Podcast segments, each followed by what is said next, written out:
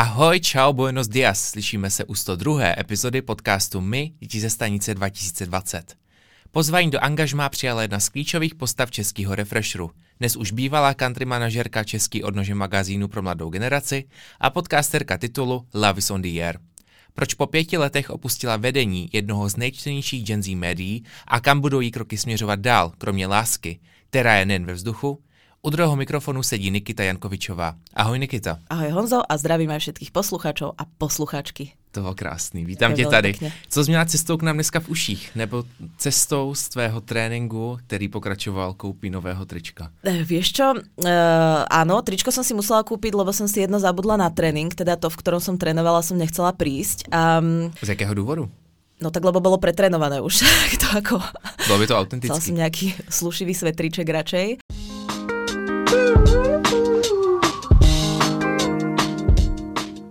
Ušiach mám jednu knihu, ktoré som sa, jednu audioknihu, ktorej som sa dlho vyhýbala. Uh, a je to uh, Harry Windsor alebo Harry Wales, kniha Spare.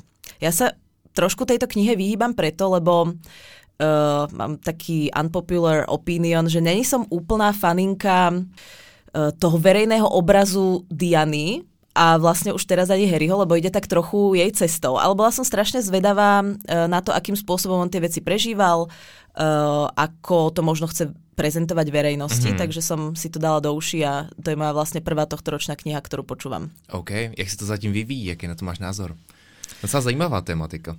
No, ja som... Um, nechcem to nazvať, že fanúšička kráľovskej rodiny, pretože mne vlastne ako veľmi nezáleží, že či tú monarchiu vo Veľkej Británii majú alebo nie. Skôr je to pre mňa taká um, iní ľudia pozerajú telenovely alebo reality shows, tak ja to vnímam skôr ako reality shows. Rada vnímam tie, tie sociálne fenomény, ktoré sa medzi tou monarchiou a medzi tým ľudom uh, britským vlastne vytvárajú. A ako to samozrejme pôsobí aj na tých ľudí, lebo oni sú tam naozaj uväznení. Mm-hmm.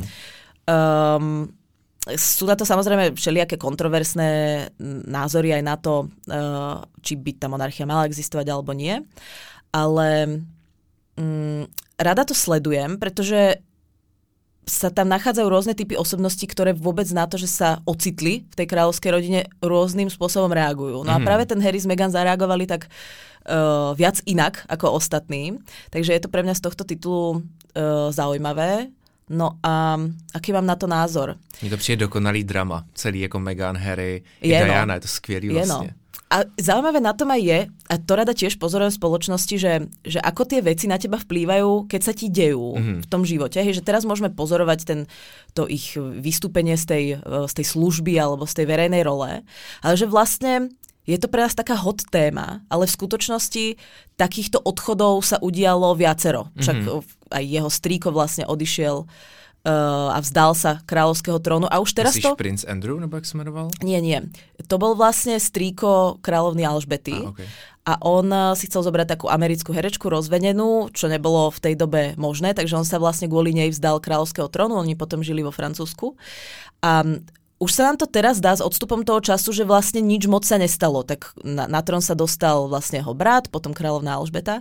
A že teraz toto vlastne, ten Harryho odchod tak strašne prežívame, ale v skutočnosti to bude len ďalšia dejová linka v tej histórii a úplne bude to taká zaujímavosť, ale vlastne nikto to nebude pociťovať ako nejakú urgentnú tému v budúcnosti. A to ma práve na tom baví, že sa na tie veci ktoré sa okolo nás dejú, snažím pozerať vždy z nadhľadu. Mm-hmm. Aj keď vlastne prišiel COVID, hej, tak som si vždy hovorila, snažím sa správať tak, aby keď sa na to pozriem, keď to pominie, som sa vedela pozrieť do zrkadla. Vieš, že aby som to brala tak ako z tej vtáčej perspektívy. Takže tú knihu zatiaľ hodnotím tak, ja nerada knihy hodnotím, keď ich ešte čítam alebo počúvam.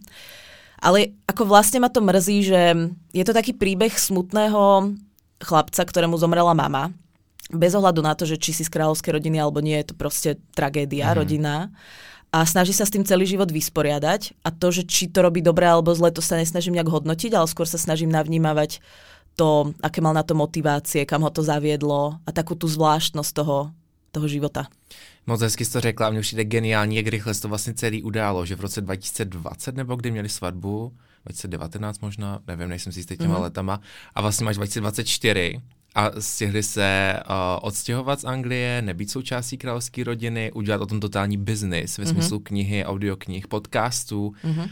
Je to skvělý, je to totálně baví. Tam je strašně veľa zaujímavých vecí, ale ako... Je to strašně rychlý, víš, jako mě by zajímalo, to neměli třeba naplánovaný celý. No určitě mali, ja si myslím, že tie veci sa diali tak nejak ako v pozadí v dobe, keď my sme to vlastne vnímali, že, tie hmm. ve... že oni samozrejme nad tým určite dlho rozmýšľali, uh, nejak sa tie veci riešili, hej, že to asi ten odchod z tej služby není taký easy, že sa jedného dňa pobalíš a povieš babičke čaute, tak my ideme Čau, žiť do Kanady. na prázdniny jedem na prázdniny, že asi sa to dialo v pozadí a potom už to iba vykulminovalo v slede veľmi rýchlych udalostí. A ako ja by som mohla o tom rozprávať do nekonečna, ale neviem, či chceš mať hodinu a pol trvajúci podcast o kráľovskej rodine. potom přepneme plynule do refreshu, to je taky taková kráľovská rodina. Je no. Ne, strašne veľa vecí je na tom zaujímavých. Aj to od toho, že Uh, vlastne nechcem to fakt hodnotiť, akože či je mi to príjemné, nepríjemné, sympatické, nesympatické, ale je zvláštne na tom to, že že ľudia majú nejaký pocit z tej kráľovskej rodiny a v tej knihe vlastne hovorí, inak je výborne nahovorená, nepamätám si meno toho človeka, ktorý ju nahovarala, to je, to je, to je skvelé odvedená práca. A on tam hovorí, že ako si musel, že mal deravé topánky, ako si musel topánky kúpať vo výpredaji, lebo vlastne mal peniaze. Vieš, že je to až často také vlastne ako bizar, že asi tak úplne to nebolo, že by musel chodiť do outletov, alebo ťažko sa tomu verí. Na druhej strane, že asi je nejaký rozpor v tom obraze, ako mm. si mhm. myslíme, že oni žijú a že je to vlastne v skutočnosti trochu normálnejší život, ako si predstavujeme, ale v situácii, ktorá verím, že je náročná tým tlakom toho okolia, a tlakom možno médií a podobne. To určitě, ale asi nevěřím tomu, že by chodil do outletu si kúpať nový boty. No on tam vyslovene hovorí, že, že už mu niekto musel povedať, že má deravé topánky a že 15 minút pred záverečnou išiel do outletu. Řekla, no. 15 minút pred záverečnou tam v tom outlete si rýchlo nakúpil nejaké topánky, lebo vlastne príspevok z, kráľovskej, z kráľovského fondu má len na to formálne oblečenie. Tak tomu sa akože ťažko verí, ale ja to berem skôr ako výpoveď subjektívnu, človeka tak, ako si on tie veci pamätá, tak ako on tie veci zažíva a to je práve na tomto zaujímavé. To je mega zajímavý. Nebudeme to hodnotit, stejně tak nebudeme hodnotit tvůj odchod z Refresheru. Avšak pro mediář si řekla, že zkušenost vedení Refresheru s tvorbou pro mladou generaci je speciální. Jaký pocity vlastně prožíváš, kdybychom to měli zhodnotit, mm-hmm. když si po tolika letech opustila v podstatě takový svoje milý dítě? Mm-hmm. Pětiletý dítě. Ano, to, to tak teraz, keď to takto hovoríš, tak mi to prišlo, prišlo trochu lúto, ale tá skúsenosť je špeciálna vo viacerých ohľadoch. Alebo takto, začnem ešte odpovedou na tvoju otázku, ako sa cítim. Možno podobne ako v prípade um, toho odstúpenia z tej verejnej služby v tej kráľovskej rodine. Aj túto sa to neudialo samozrejme ako v jeden deň, hej, že to je nejaké rozmýšľanie, je to nejaký proces a tak ďalej, takže... Jak dlho ten proces trval? Mm, to sa, mne sa to ťažko hodnotí a nie úplne uh, som zručná v tom zachytávať svoje emócie v tých prvotných fázach, nejakým spôsobom sa to stále učím, ale tak sú to nejaké týždne, mesiace určite. Um, skúšania nejakých ako foriem toho, ako robiť veci, či tie veci idú podľa predstav a tak ďalej. Ale už teraz z toho nemám nejakú úplne špeciálnu emociu. Už teraz som naozaj v mode, že sa skôr zaoberám a sústredím a mám radosť z tých projektov, ktoré ma čakajú. Ale keď hovoríš o tom dieťati, tak tá skúsenosť bola špeciálna v niektorých, niekoľkých smeroch. A prvé z nich je naozaj to, že, že ten refresher, keď ja som do ňoho prichádzala, že tam pracovali štyria ľudia, ktorí chodili do práce nie úplne na presne stanovený čas prvé, vlastne jedna z prvých tabuliek, ktorú som urobila, bola dovolenková tabulka. To ne, tako, nezožilo úplne veľký úspech, hej, že máme nejaký počet dní dovolenky. A že to bolo vlastne také dve malé miestnosti na Žižkové so štyrmi ľuďmi. A teraz, hej, že ten onboarding pred piatimi rokmi to nezažívalo takú slávu ako mm. dneska, keď tie onboarding procesy vo firmách sú, tu máš pero, tu máš taštičku, notebook, tu máme kávovar, tu máš svojho buddyho, ktorý ťa prevedie, tu máš svojho team lídra. Že to bolo skôr také, že tu máš kľúče, tu sú títo štyria ľudia, máme tento cieľ, poďme to spolu spraviť.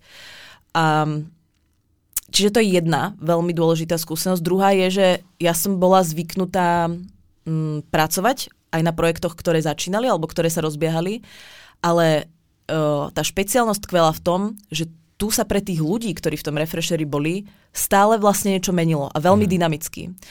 A boli to možno ľudia, ktorí pracovali iba v tom refresheri, že nemali nejaké... Pracovali tam dlho, ale bola to možno ich jediná skúsenosť taká reálne pracovná. A tá práca sa veľmi dynamicky menila. A to, kam sa posunul ten refresher za 5 rokov, napriek mojej vlastnej nejaké ako mohutnej seba kritike, že keď sa teraz za tým vlastne ohliadnem, že niekedy je to taká sinusoida, hej, že m, ide to lepšie alebo horšie, tak um, je to akože veľa roboty, no. Je to veľa snahy um, a tým nemyslím snahu iba moju, ale hlavne tých ľudí, ktorí mm-hmm. v tom mhm. refresheri za tú dobu pracovali alebo ktorí s nami spolupracovali. Um, keď sa tak hovorí, že, že v investorskom prostredí sa niekedy hovorí, že buď môžeš firmu ako keby kúpiť, to ťa stojí nejaké, nejak, nejakú sumu peňazí, alebo tú firmu môžeš vytvoriť a dostať ju do, do rovnakého bodu, ale bude to trvať a často sa omiela alebo hovorí, uh, taký limit hovorí sa o desiatich rokoch. Mm. A že my vlastne s tým refresherom sme za 5 rokov uh, ho dostali niekam do bodu, ktorý je teraz, ktorý neviem objektívne ešte teraz hodnotiť, že aký je to bod, ale mám pocit, že u tej našej cieľovej skupiny je ten refresher oveľa známejší. Mm-hmm. Uh, asi nie na úrovni slovenskej, ale už sa stretávam s tým, že skôr ľudia refresher poznajú, ako že ho nepoznajú. A že nás vnímajú agentúry, že nás vnímajú klienti, že sme relevantné médium, ktoré udáva, alebo sme Refresher je relevantné médium, ktoré aj nastoluje nejaké témy, tak to je, za tým je proste strašne veľa snahy, energie, víkendov, večerov, hmm. meetingov. Takže jinými slovy, za ten rozkvět můžeš částečně uh, ty. Ako verím, že som k tomu prispela, hmm. ale uh, na starosti to má ten tým, hej, že, že ty môžeš povedať nejakú ideu, môžeš niečo naplánovať, ale ako, mm, zásluhu má na tom ten tým. Co bylo pomyslenou třešničkou na dortu, kdy jsi řekla, OK, a tohle už a, není moje parketa a odzvonilo tomu? Vzpomněli si na ten jeden moment, na ten třeba, co, co jsi zrovna dělala, jak to probíhalo, co se v tobě odehrávalo?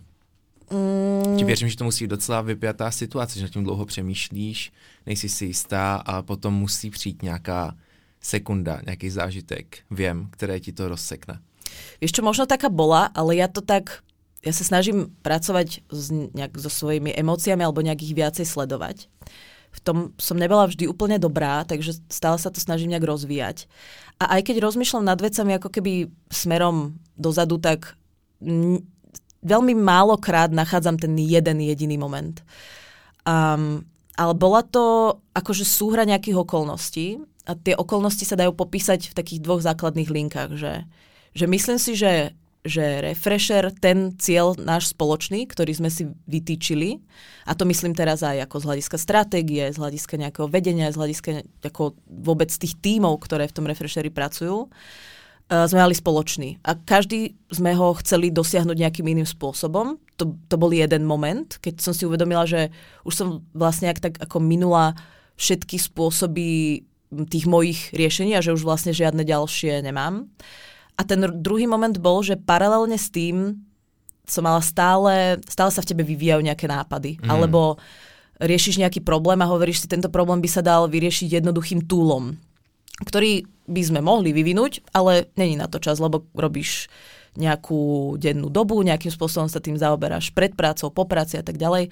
Do toho vlastne máme ešte aj s Vítkom podcast, takže tie večery sú často tvorené alebo aj víkendy uh, tým podcastom, alebo boli. No a začne sa ti to tak prelievať um, z tej jednej nádoby do druhej a hovoríš si, tak tu už sa tie možnosti míňajú a naopak vidíš, že v tej druhej nádobe tie všelijaké príležitosti, nápady, idei a možno veci, ktoré ťa tiež bavia, nehovorím, že viac, ale možno rovnako, tak tá sa vlastne naplňa.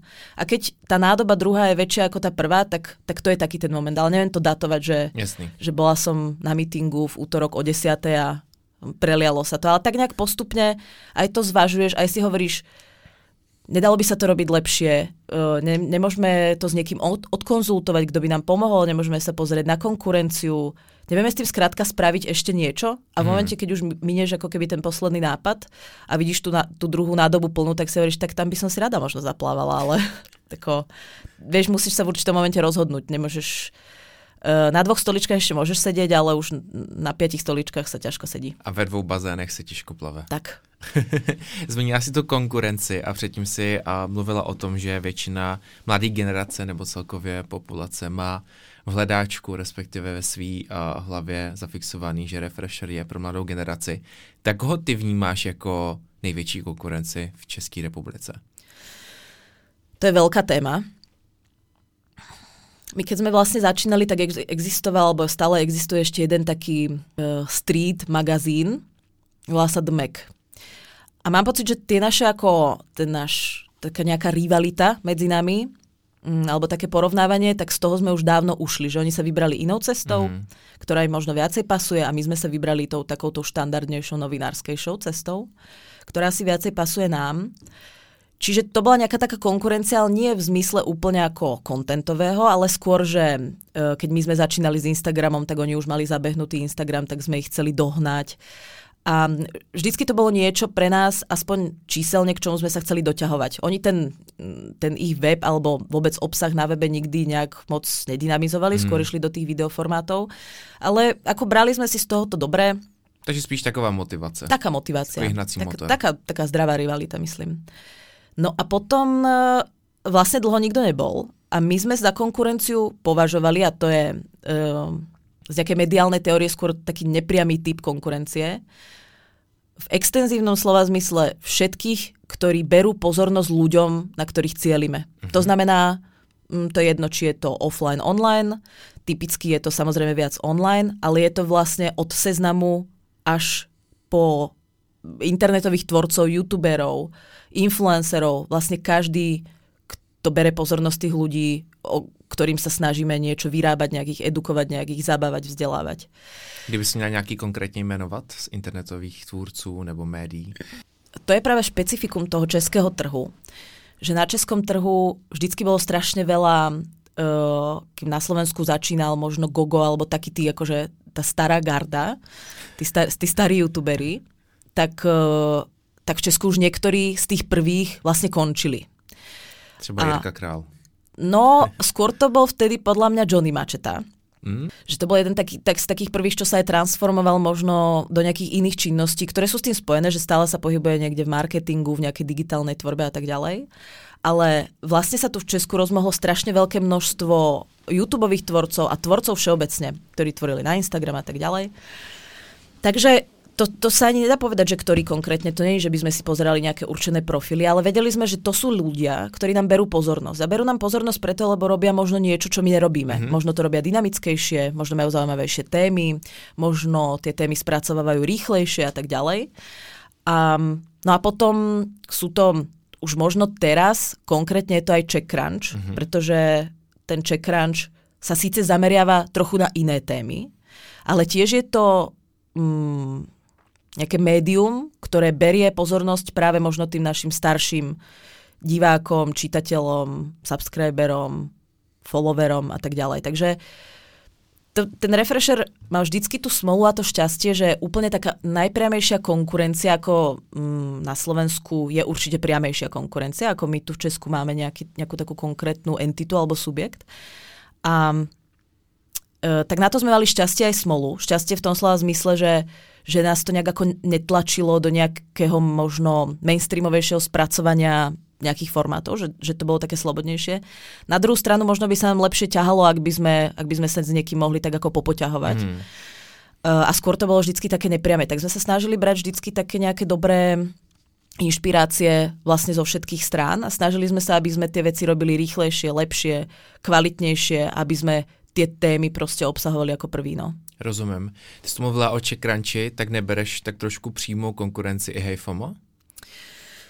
No, zase by som to asi skôr zaradila do takej kategórie, že, že venujú sa trošku inej cieľovke, mm. ale... Mladší?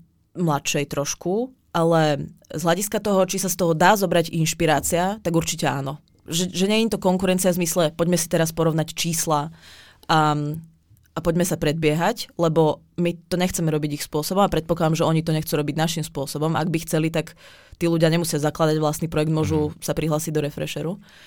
Um, takže v tom slova zmysle, či si z toho zobrať inšpiráciu a či sa trošku o, neinšpirovať aj v tom, ako pozerať na ešte mladších ľudí, ako konzumujú obsah, čo ich baví, čo ich zaujíma a čo ich naopak nebaví, tak v tom zmysle určite áno ačkoliv to je právě tahle ta nepřímá konkurence FOMO, Crunch a to do další individuální tvůrci, tak každopádně Refresher je aktuálně nejčtenější médium pro mladý. Mm-hmm. Po, z posledních statistik nějakých 1,6 milionů čtenářů měsíčně. Mm-hmm. Je právě, nebo jaký je za tebe to gro toho, že se vám tohleto povedlo? čem je to jiný oproti jiným konkurenčním médiím? Jaký je to kouzlo, který jste dokázali? No tak to kouzlo. Tak kouzlo je...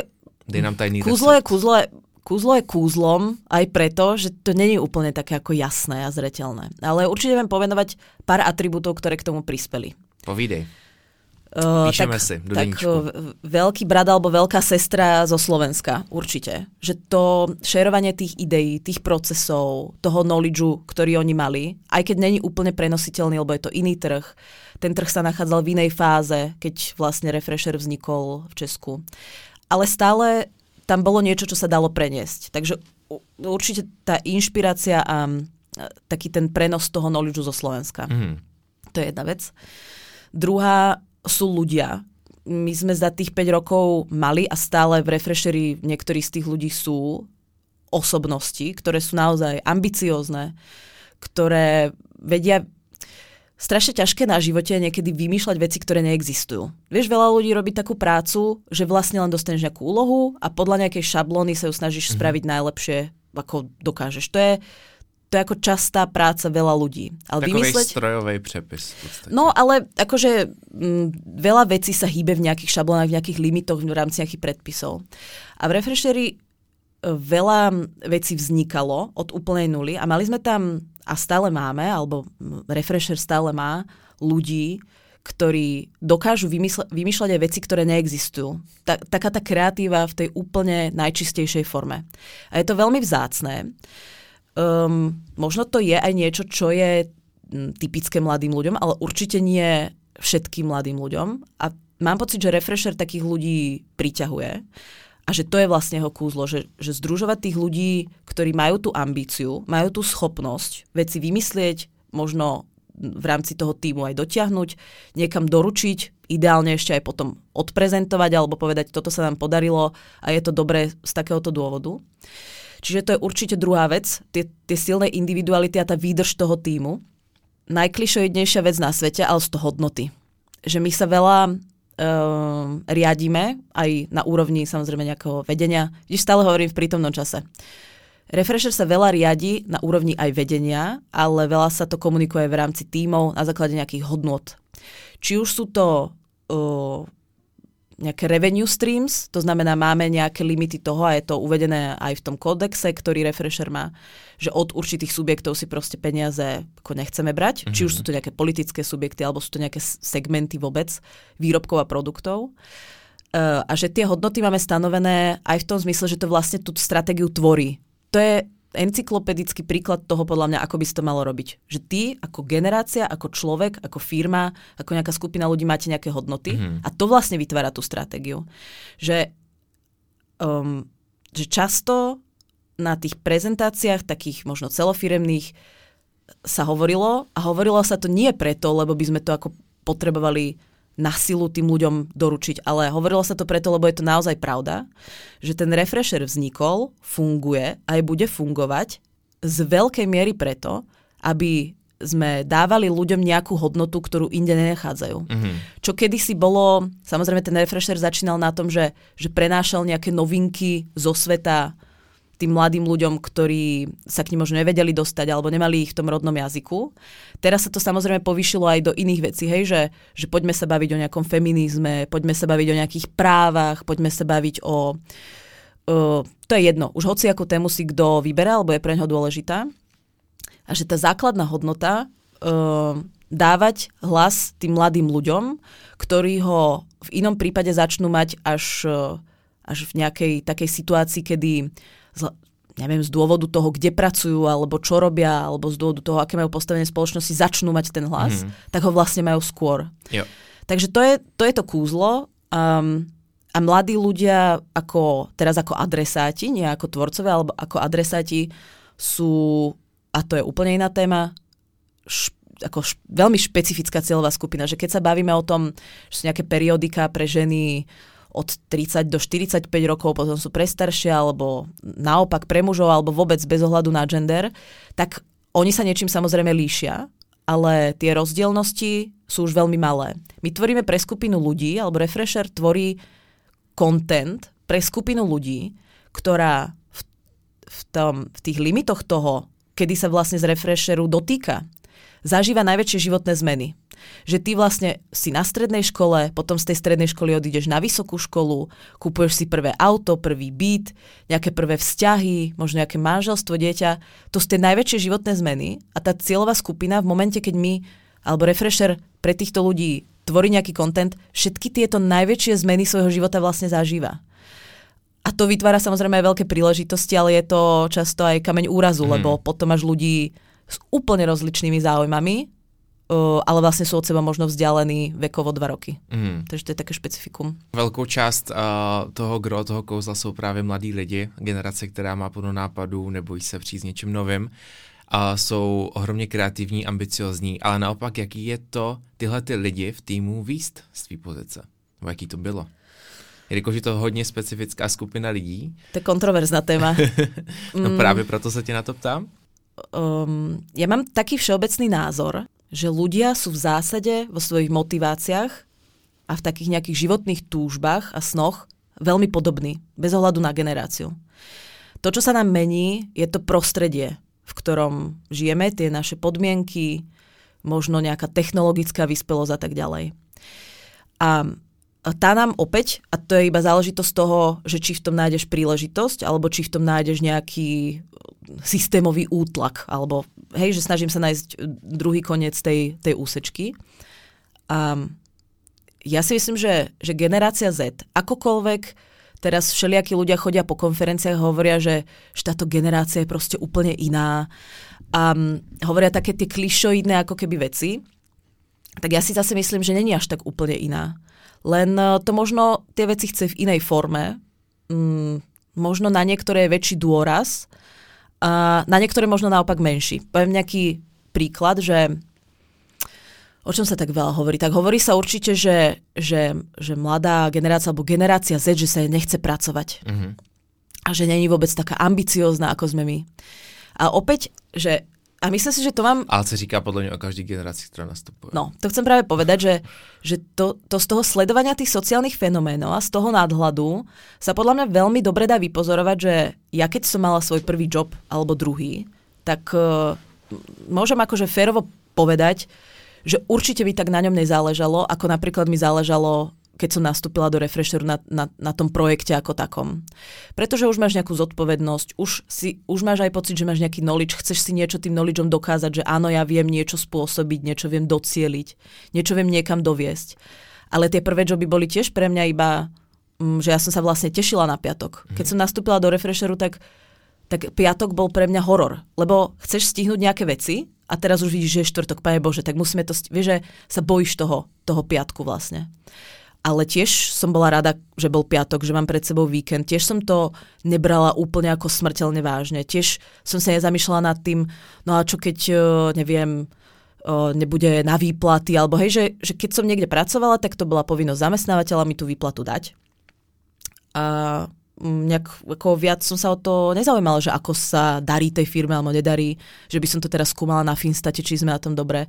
Proste ja som zbierala skúsenosti, bola to buď vec, ktorá ma baví, nebaví, bol tam zaujímavý kolektív, nezaujímavý. Tie priority v tých prvých joboch sú predsa úplne iné. A my sme dospeli do takej fázy, alebo tá naša generácia dospela do takej fázy, že už sa považujeme akože za tých seniornejších a je to podľa mňa úplne prirodzené a opakuje sa to tak v každej jednej generácii, že tá si o tej mladšej myslí, tak oni sa nesnažia, lebo ty akurát si v tej fáze, že sa mhm. snažíš, že si niečo dokazuješ a tak ďalej, tak si o tých ľuďoch, ktorí to len prvýkrát skúšajú, len z toho ohmatavé hore, tak oni sa nesnažia. Oni to berú úplne na ľahkú váhu. Ale to je podľa mňa ničím špecifické. Počkej, takže si myslíš to stejný? Áno, len som to tak ako viac um, o, od, oddiskutovala. No. A často sa potom aj hovorí to, že, že, že, že vlastne oni to preháňajú s tým duševným zdravím, že, že vlastne to im je prednejšie, tak treba sa niekedy zaťať a treba ako potiahnuť. Veď aj my sme to tak robili aj na... Vieš, že to sú také tie klasické ako keby uh, klišoidné vety. No a um, tiež si myslím, že, že ja keď som začínala v advokátskej kancelárii, tiež si to podľa mňa ako tí starší koncipienti alebo advokáti o nás právnych asistentov vtedy mysleli, že Ježiš Maria, však ale nevie sa naučiť tie čiarky, alebo prečo tam furt dáva menu v inej forme. Vieš, že hmm. tiež sme odchádzali od tých koncipientov s proste ako s milión opravami na tom právnom návrhu, ktorý sme vytvorili. Tiež si to potrebuješ prvýkrát dohmatať.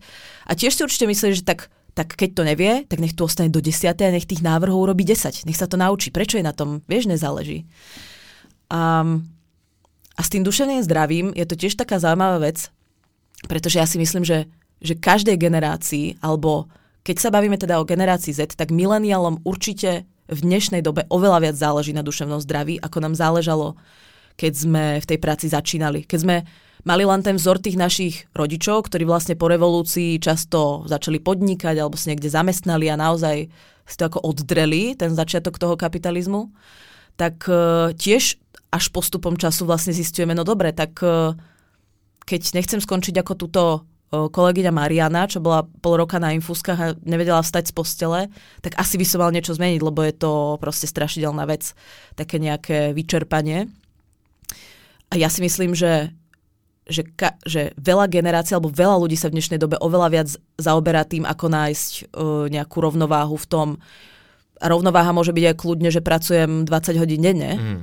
A môže to byť aj, že pracujem 8 hodín denne, potom zavriem dvere a poviem si v hlave auf Wiedersehen. Proste pre každého je tá rovnováha iná, ale že každý sa tým zaoberá viac.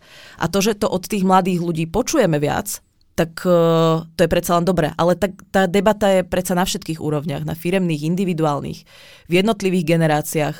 To, to není vec, ktorú by spôsobili mladí ľudia. A ešte je tam jeden zaujímavý fenomén a to je ten, že v každej generácii, a môžeme sa len baviť o tom, z ktorej generácie tých ľudí bolo viacej počuť, sú predsa tí mladí ľudia tí, ktorí skúšajú, občas rebelujú, občas spravia správnu vec, občas uh, zmenia spoločenské usporiadanie. Hej, že ako, občas sa im podaria aj veľké veci, ale vždycky sú to tí mladí ľudia a je to, sú to individuality v tej generácii, ktoré mm. niečo spôsobujú. Ale tiež nemôžeme povedať, že generácia našich rodičov, ktorá zažila nežnú revolúciu, že všetci z nich boli revolucionári Jasný. a všetci z nich tam precízne stali tiež boli medzi nimi flákači, boli medzi nimi ambiciózni ľudia, boli tímoví hráči, boli individuality. A ja si myslím, že aj v tejto generácii je mm, veľa šikovných ľudí, ktorí vytvárajú mladé projekty, veď to je pre Boha všade okolo nás. A, a takisto to bolo predsa aj v každej inej generácii. Teraz je tých mladých ľudí možno viacej trošku dokonca počuť vplyvom sociálnych médií. A je to tak dobré, ja som za to rada.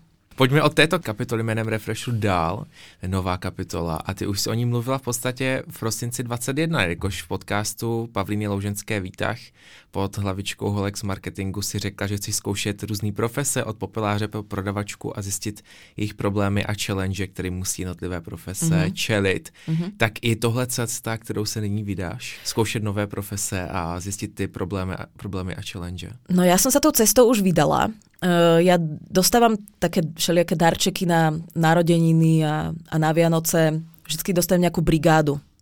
Moja priateľka Katarína sa vždycky s niekým spojí. Prvýkrát to bolo, že sa spojila uh, s Voltom a robila som tam vlastne kuriérku jeden deň. Uh, podľa mňa jedna z najfascinujúcejších vecí v živote ľudského druhu je práca. Mm. Pretože iné, iné druhy v zvieracej ríši sa prácou veľmi nezaoberajú. Zaoberajú sa svojim prežitím, nejakými mláďatami, stravou, bezpečím a tak ďalej. A my sme vlastne asi jediný druh, ktorý sa zaoberá nejakou koncepčnou prácou. A vlastne ma to fascinuje, pretože práca ma baví ako koncept, nie ako tá konkrétna činnosť, hej, že ťukám niečo do, do tabulky, ale vôbec ako fenomén ľudský alebo e, spoločenský. A strašne ma baví na tom to, že kým ja možno sedím niekde v kancelárii, niečo nahrávam alebo ťukám niečo do počítača a snažím sa, aby cez tých štyroch ľudí, cez ktorých pôjde ten mail, to na konci toho procesu niečo spôsobilo. A niekedy sa o tom dozviem, niekedy nie, niekedy sa to podarí, niekedy sa to možno aj nepodarí. Uh, tak je to také strašne hmatateľné. Ale keď doručíš ten obed tomu človeku, čo už je hladný dve hodiny a ide si otvoriť to fočko, tak normálne mu to donesieš z A do bodu B, tak to ti vytvára a podľa mňa tá práca uh, absolútne mohutným spôsobom definuje to, ako sa ty pozeráš na život. Mm. Skrz aké nejaké prízmy.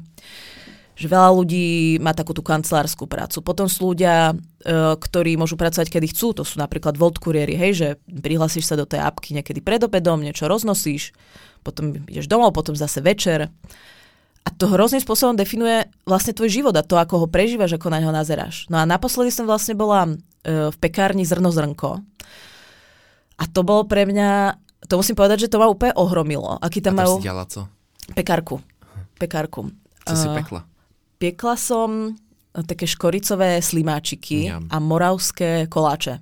Som vôbec nevedela, že do moravských koláčov do toho cesta ide tvaroch. Fenomenálne.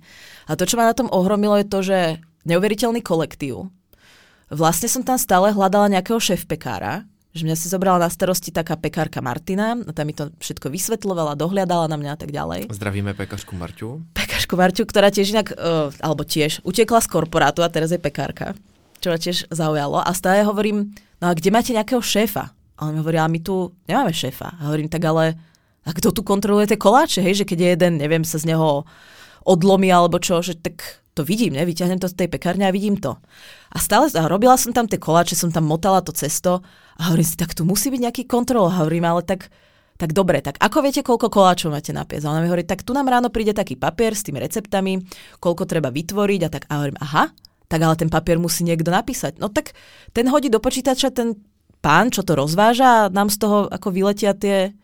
A ja som stále sliedila za každým rohom, ale tak vy tu musíte mať niekoho, kto na toto celé ako kto vám robí tie smeny, alebo jak to tu funguje. No my sa proste dohodneme, vieš, majú tam jednu pec, ale sú tam tri stanovišťa alebo dve. Sa musia dohodnúť, ktoré tam ide, aby to cesto nesplaslo a tak ďalej. Pre mňa to bola vlastne fascinujúca skúsenosť uh, v nejakom prostredí ľudí, ktorí fungujú oveľa menej hierarchicky, ako ja to zažívam. Hmm. A už len... Tak nebavilo by ťa práve tohleto? Ako piecť? Áno. No ako bavilo, ale mňa by bavilo strašne veľa prác, takže to je taká ošemetná téma. Vieš, ak boli kedysi Simsovia? Taká tá hra na PlayStation alebo na jo, počítač. No. Tak veľa ľudí zabavalo práve to, že tie vzťahy s tými ľuďmi a aký domček si postavíš. Ako od mňa... Modherloda na peníze. no, no. To bol ten najstarší úplne. No. A mňa jediné, čo zaujímalo, bolo, že ja som si chcela vyskúšať všetky tie kariéry. Vieš, tam bol ten musician, právnik, neviem čo. A tak to máme vlastne v živote, že ja by som to strašne veľa chcela vyskúšať.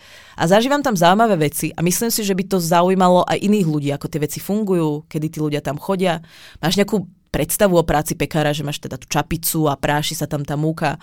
A tá skutočnosť môže byť oveľa zaujímavejšia, ako je tá, tá naša rozprávková predstava. A práve preto ma to baví skúmať a s tými ľuďmi sa baviť, akým spôsobom oni aj cez tú prácu ten svoj život žijú.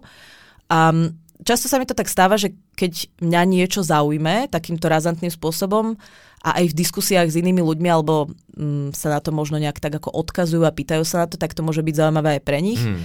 Takže niečo takéto by som asi eventuálne mohla zrealizovať. Takže tohle bude nová cesta, zkoušet různé profese a dávat o tom vědět dalším skupinám lidí. No a myslím si, že jedna z tých uh, mini cestičiek, ktorú, ktorá bude tvoriť tú moju ďalšiu cestu, by mohlo byť aj toto, lebo je to niečo, čo tak či tak už robím. Tak či tak chodím do tých pekární a, a do tých všelijakých profesí. A takto by to aspoň nemusela vybavať Katarína, vybavovala by som si to sama a aspoň by to malo nejaký taký hmatateľný výstup a možno niečo pekné pre, pre nejakých divákov, diváčky. Je tohle projekt, který už je ve fázi přípravy, nebo teďka o tom jen tak hezky mluvíš? Ešte o tom iba hezky mluvím. My teraz sme v takej e, fáze aj s kolegom Vítkom, s ktorým máme podcast, že uh, riešime také, také tie prípravné veci, že riešime si štúdio, riešime ten tým ľudí, ktorý uh, sa bude starať možno o videotvorbu a tak ďalej.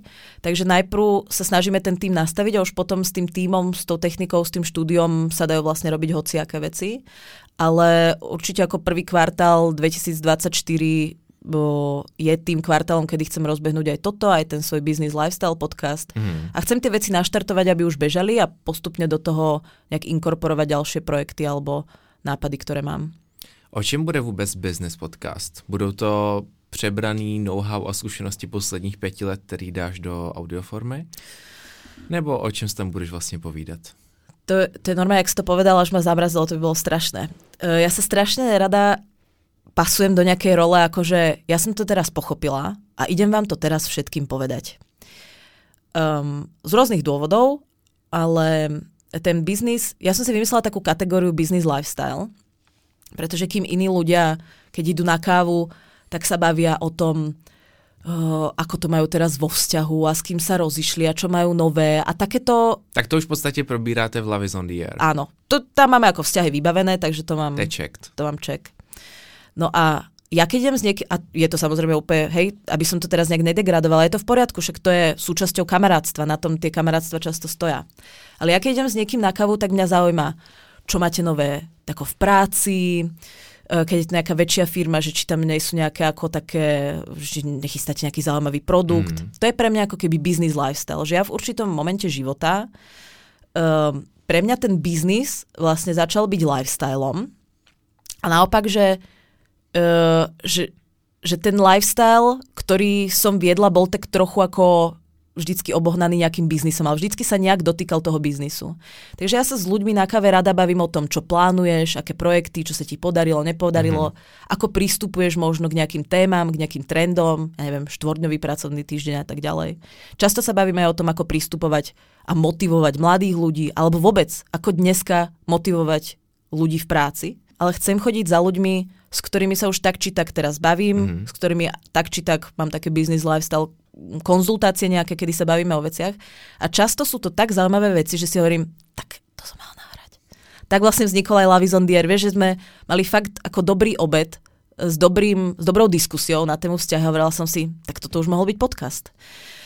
No a keďže sa mi to stalo druhýkrát v živote, tak si hovorím, tak, tak keď už vedieme tie debaty a keď za tými ľuďmi chodím do toho ich prostredia, uh, v tom nejakom nastavení, v ktorom oni sú, tak by bola škoda to nejakým spôsobom nezmotniť. A ten, ten projekt má byť špeciálny v tom, že nebudú chodiť oni za mnou do toho štúdia, ale ja chcem chodiť tam, kde oni pracujú, mm. v prípade umelcov tam, kde oni tvoria, v mm. prípade športovcov tam, kde oni Sportuj. športujú alebo trénujú. Že chcem ja navštíviť ten ich priestor, a chcem im to tak trochu ako nabúrať a chcem, aby aj ostatní mali možnosť to vidieť. Mm-hmm. Sú všelijakí, neviem, ľudia pracujú všelijak, hej, že niekto má na stole poriadok, niek- proste chcem to tak ako, tak, ako to je. Takže to len aby som dokončila, že nebudem tam rozprávať ja svoje príbehy a skúsenosti, ale skôr chcem ľuďom sprostredkovať tú debatu, ktorú my často mávame a podľa mňa je prínosná, pretože ak to riešime my dvaja alebo my dve, tak pravdepodobne to riešia aj iní ľudia z toho segmentu a môže im to byť nejakým spôsobom nápomocné. A možno oni naopak v tých komentároch potom alebo v nejakej interaktívnej forme nám budú vedieť povedať svoj pohľad. Zpátky k podcastu Love is on the air. Jehož nejžádanější epizodou je a epizoda o análním sexu. Prostě posluchači stále nedočkali.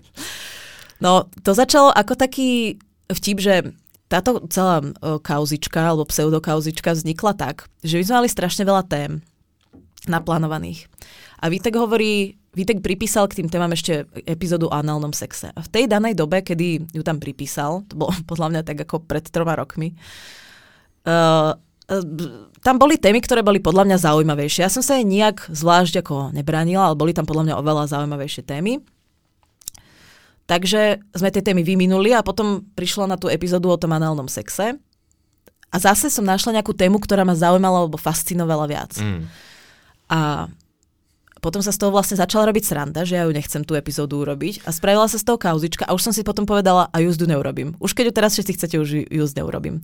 Nejak ma tá téma akože m, úplne nenadchýňala v začiatku, ale není to, že by som sa jej vyslovene bránila, ale vlastne už sa jej bránim teraz preto, lebo už ju všetci ako keby odo mňa chcú a už mi to príde akože, že je to taký um, taký špás s tými posluchačmi, že oni sa toho dožadujú a my ich stále akože týzujeme, že mm-hmm. bude, nebude alebo nebude nikdy. že je to vlastne taká sranda. No uvidíme, možno sa to raz, neviem. Však ja sa ako, vieš, ja nemám žiadny špeciálny dôvod, prečo sa jej bránim, ale už mi to proste, tá naťahovačka príde vlastne humorná. Jaká je vůbec nejžádanější epizoda kromě análu, které se posluchači ještě nedočkali? Um, je to epizóda o vzťahu s človekom, ktorý má nejaký duševný problém. Mm-hmm. Alebo eventuálne vzťah dvoch ľudí, ktorí prežívajú o, nejakú psychiatrickú diagnózu alebo nejaký, nejaký len možno duševný problém, niekde na tom diapazone, o, nech sa ktokoľvek nájde. A táto epizóda ešte nevznikla preto, lebo a ja mám skúsenosť so vzťahom s človekom, ktorý v danej dobe nebol na tom duševne plne tip top. A je to nie, že by som skrz tú svoju skúsenosť nechcela nahrať tú epizódu, ale príde mi to hrozne citlivé. A stále sa vlastne, stále to odkladáme, lebo tá príprava na to uh, sa nám zdá príliš veľká ako to, čo momentálne stíhame, alebo aký máme na to časový fond. A nechcela by som túto, práve túto epizódu by som nechcela odflaknúť, pretože radiť niečo týmto ľuďom, ktorí sa nachádzajú v tých individuálnych situáciách, je takmer akože nemožné. Veľmi ťažko sa na to robí sranda a je strašne veľa informácií, ktoré musia odznieť. Takže toto je vec, ktorej sa ľudia ktorú si ľudia pýtajú a my ju stále odkladáme, lebo by som chcela byť na to pripravená. Chcela by som povedať niečo zmysluplné, ale v tejto téme je to vlastne hrozne ťažké povedať niečo zmysluplné. A není tohle i téma, u kterého potřebuješ dalšího člověka, který je v tomhle víc kompetentní, řekněme? No určite, určite. Aj to je jedna z variant, ktorou sa zaoberáme, že, že eventuálne vieme k tomu spraviť podcast, ale určite mm. potom chceme sa pýtať odborníka, odborníčky, eventuálne odborníkov na to, ako na to nazerajú oni, či to, čo sme povedali, je správne, či by to nejak nekorigovali, aké vlastne všelijaké situácie, na ktoré sme my nemysleli, aj to sa nám často stáva, že, že my v tom útornejšom podcaste niečo povieme a potom tu ľudia do štvrtkových príbehov napíšu veci, ktoré by ma nikdy nenapadli, že sa dejú. A tak to bude podľa mňa aj v tomto prípade, že tí odborníci vlastne povedia, no ale tu je ešte veľká skupina ľudí, ktorá zažíva toto. Mm. Alebo veľká, veľká skupina párov, ktoré zažívajú nejakú úplne inú situáciu. Um, určite si to za, zasluhuje aj možno nejaký typ eventuálne poradne, mm. kedy možno tretí diel toho celého bude, že budú ľudia písať a ten odborník im, nechcem to nejak ako bravičkovať, ale vieš, čo myslím. No a ako ten vstup toho odborníka je tam určite žiadaný, no. Asi tak by som to povedala. Blížíme se ke konci dnešní epizody a však mám ještě jednu otázku. Mě zaujalo hlavně tvoje jméno Nikita. Mm-hmm. Je to tvoje pravý jméno, nebo je to tvoje, dejme tomu, alter ego?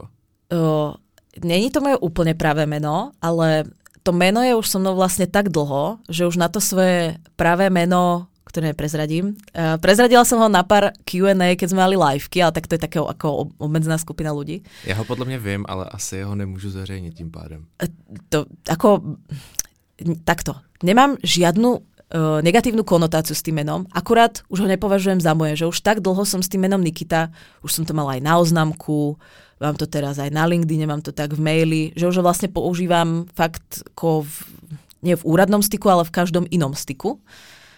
A už mi tak nejak, už som sa s ním stotožnila, takže už ho ako používam bežne. Ak by som si niekedy uh, z dôvodu zmenu rodinného stavu menila to meno, tak ako pouvažujem nad tým, aby som si ho zmenila uh, aj v tej kategórii mm. krstné meno, lebo na pošte je to ťažké potom vysvetliť, keď ti všelijaké firmy alebo posluchači niečo posielajú, že ale ja, to som fakt ja. Uh, takže trošku by mi to zjednodušilo situáciu, ale je to také moje, ty si to nazval, že alter ego a ja už to považujem iba za ako skrátka moje meno. Že už vlastne ako viem, že sa volám civilne inak, ale ani doma ma tak veľmi nevolajú, že tam mám zase inú prezývku. Takže veľmi často Takže ani ma tak neoslovuje. tak neoslovujú. No ako veľmi výnimočne. Iba keď mm. dlho neprídem a chcú mi dať najavo, že ako uh, sme na hrane nejaké ako nejakého láskyplného, radostného prežívania nášho vzťahu, tak ma názvu mojim civilným menom, ale ani ma tak už vieš, ani ma tak nikto nevolá, že podľa mňa by pre ľudí bol skôr šok, keby som začala používať to civilné meno, že by nevedeli, o koho sa jedná a bol by to taký zmetok. Jak vôbec vzniklo? No, vzniklo na florbale. Ja som po svojej takej poloprofesionálnej tenisovej kariére e, sa rozhodla, že idem hrať florbal. A tam som zistila, že to bol vlastne prvý môj prvá moja skúsenosť s kolektívnym športom. Mm.